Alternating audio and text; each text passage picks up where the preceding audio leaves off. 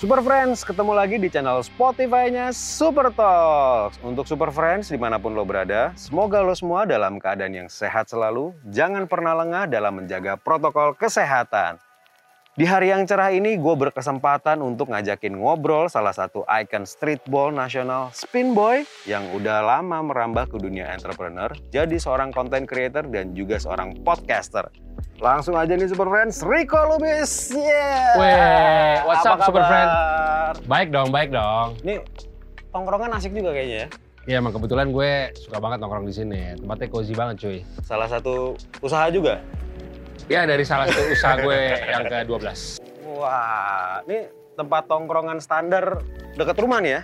Dekat rumah kebetulan. Dekat rumah. Jadi nggak jauh-jauh, jauh-jauh, biar juga kalau ada apa-apa balik cepat. Nah, dibilang cerita tentang bandel, lo pernah sabotase listrik di sekolahan. Bener. Itu gimana ceritanya sih? Jadi saat itu gue lagi males belajar. Ini gimana caranya biar nggak ketahuan guru-guru. Itu jadi nggak belajar nih. Saat itu yang hmm. gue pikirin adalah bikin sesuatu supaya satu sekolah nggak belajar nih. Yang itu saat itu yang gue lakuin adalah mensabotase listrik sekolah. Karena di zaman gue itu terus terang masih pakai kipas angin ya. Oh, jadi kan kalau satu ya? Sekolah kepanasan dari kantor guru sampai kelas, sampai mushola, sampai masjid segala macam kan kantin. Jadi kayak, wah ini gimana nih? Hmm. Dan berhasil. gue bikin, gue bikin itu. Kita pulang cepet jam sebelas. Dan jangan dicontoh ya Super Friends ya. Jangan dong, jangan dicontoh. Itu kan udah lewat. Gak bagus, gak bagus. Ini ngomongin tentang akademis. Mm-hmm. Apa nih pelajaran yang lo gak suka pas waktu dulu? Gue pelajaran yang gue gak suka, hitung-hitungan kali ya? Matematika. Iya, matematika, fisika, kimia tuh gue uh, gak, gak suka, gak ngerti, gak bisa. Gak ngerti, nah, gak bisa. Jadi gue emang lebih suka hafal-hafalan, I P S banget sih. Kayaknya kalau ada duta I P S Indonesia itu gue kayaknya. Iya. Tapi naik kelas kan? Naik kelas dong. Naik kelas ya? Gue gue gak bohong ya, gue bisa kasih lihat. Gue pas lulus, gue tiga besar di kelas. Oke, okay. Dan ngomongin soal basket nih. Ini di Sea Games beberapa waktu lalu timnas Kamboja itu jadi sorotan. Karena ya. Mainin banyak pemain naturalisasi dari Amerika yang badannya gede-gede itu ya. Benar. Apa nih tanggapan lo soal ini? Apa karena longgarnya aturan pemain, naturalisasi ini sangat berpengaruh ketika ada pertandingan antar negara? Iya, setahu gue kalau tidak salah gue lihat di internet ya. Itu naturalisasi itu batasnya maksimal dua pemain setahu gue. Makanya di dua tahun lalu di saat Indonesia juara SEA Games kita itu ada Bolden, hmm.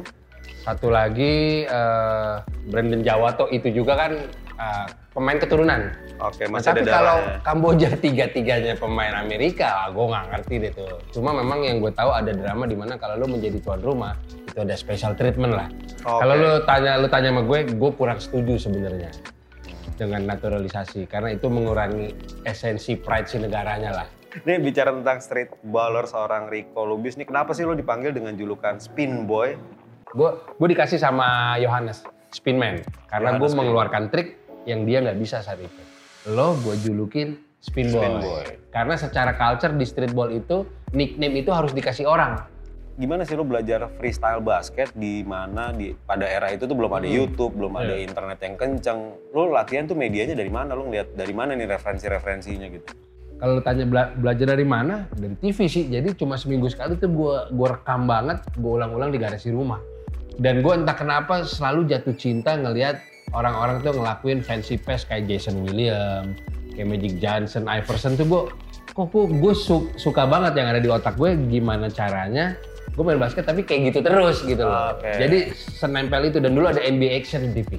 Ini ada tiga orang, uh, tiga nama dari tiga orang streetballer yang legend nih.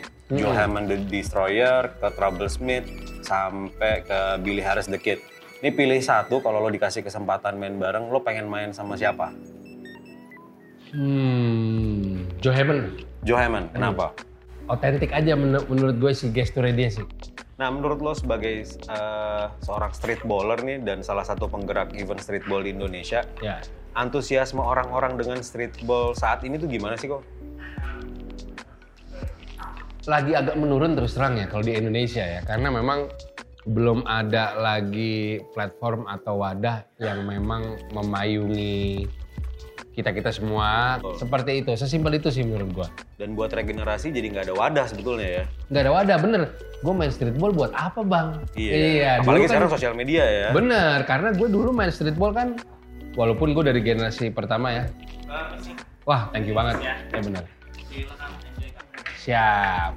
Thank you ya. Mudah-mudahan ada lagi ya. Mudah-mudahan ada, ada ada lagi. Ada, ada lagi, lagi mudah-mudahan. Nah, ini kita sambil geser dikit ngobrolin soal musik nih. Banyak oh, iya. yang tahu kalau lo seorang Rico Lubis ini mengidolakan slang ya, slankers. Nah, kalau boleh tahu apa tanggapan lo soal stereotype kalau anak basket itu udah pasti suka musik hip hop, tapi lo aja suka musik slang gitu? Iya, yeah. uh, wajar banget ya, karena memang secara culture di Amerika juga hip hop itu nyambung banget sama sama sama basket. basket. Cuma gue mungkin lebih ke budaya apa yang gue gue gue gue di ini di Indonesia kali ya. Gue main basket di depan rumah dari kecil. Tapi abang-abangan gue di kiri main gitar dengerin lagu slang. Iya dong. It, itu kan kalau di Amerika lo kayak gitu di sebelahnya pada nge-rap. Iya bener juga ya. Sama, sama-sama street. Sedai hard apa lo mengidolakan seorang Michael Jackson? Hmm, jawaban ini belum gue share nih asik.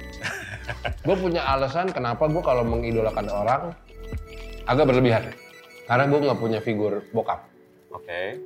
Bokap nyokap gue pisah dari kecil, gue tinggal sama nyokap sama nenek gue doang.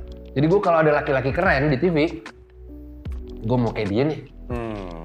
Nah, orang itu adalah Kobe Bryant, Michael Jordan, dan Michael Jackson. Michael Jackson. Apa nih video klip lagu Michael Jackson yang dinobatkan sebagai uh, video musik pertama dari artis kulit hitam yang ditayangin sama M T V? Masih ingat? Uh, masih ingat. Jadi ini video klipnya disponsori sama toko material, hmm. Ubin, yaitu Billie Jean. Billie Jean. Karena di saat dia melangkah, ubinnya nyala. Bener gak? Billie Jean itu the legendary karena di situ perdana dia di Motown live moonwalk. Iya, yeah, dan tahun delapan tiga. Ya? Tapi ini knowledge juga nih, Michael Jackson itu bukan orang pertama yang ngelakuin moonwalk loh. Justru. Justru ada di tahun empat puluh lima puluh, cuma dia melakukannya dengan sempurna dan juga dengan harisma dia. Jadi Jangan karakternya dia, Jangan dia karakternya dia. Lagi. Jadi Michael Jackson bukan founder moonwalk, bukan. Nah ini masih ada sedikit hubungannya sama musik nih. Belakangan ini baru aja beres war tiketnya si Coldplay buat tanggal lima belas November nanti. Udah ada announcement resmi juga dari pihak penyelenggara kalau tiketnya yeah. sold out semua. Iya Jadi sih, habis pasti. itu ya banyak banget kan bermunculan tawaran hmm. uh, tiket dari reseller dengan harga jual gila-gilaan yang bikin yeah. orang akhirnya pada senewan. Ini apa pendapat lo soal fenomena ini? Apakah masih di tahap wajar atau udah kelewatan nih? Ya kalau menurut gue sih sah-sah aja ya. Apalagi Coldplay belum pernah ke Indonesia. Tapi memang terkadang treatment calo-calo ini lebay sih.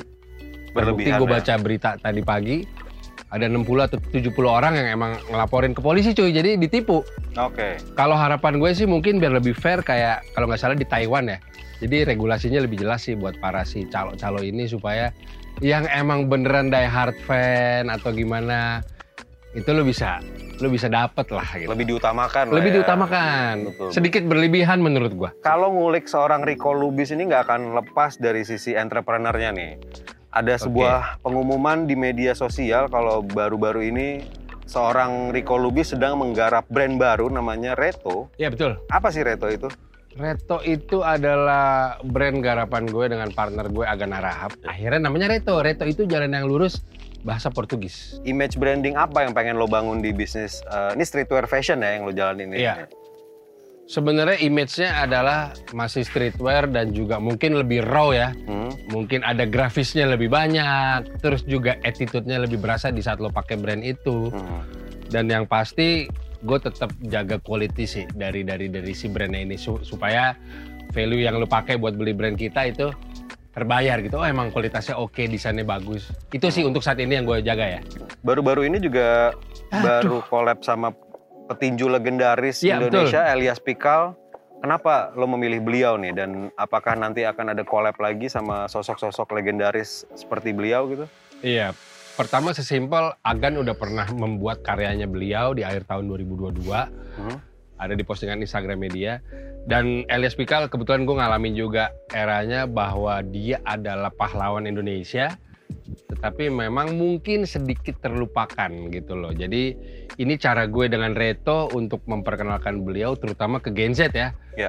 Indonesia tuh punya juara dunia loh. Nah, sebagai seorang entrepreneur nih lo ya, bentar lagi kan bakal digelar sebuah kompetisi bernama Super Adventure Superpreneur yang bisa diikuti oleh semua orang untuk nunjukin dan ngembangin bisnisnya, baik itu produk maupun jasa. Untuk Rico sang entrepreneur nih, boleh nggak sih lo kasih semangat untuk Super Friends supaya tetap percaya diri dan konsisten jalanin bisnisnya dan juga mengikuti kesempatan acara Super Adventure Superpreneur dua ribu dua puluh tiga.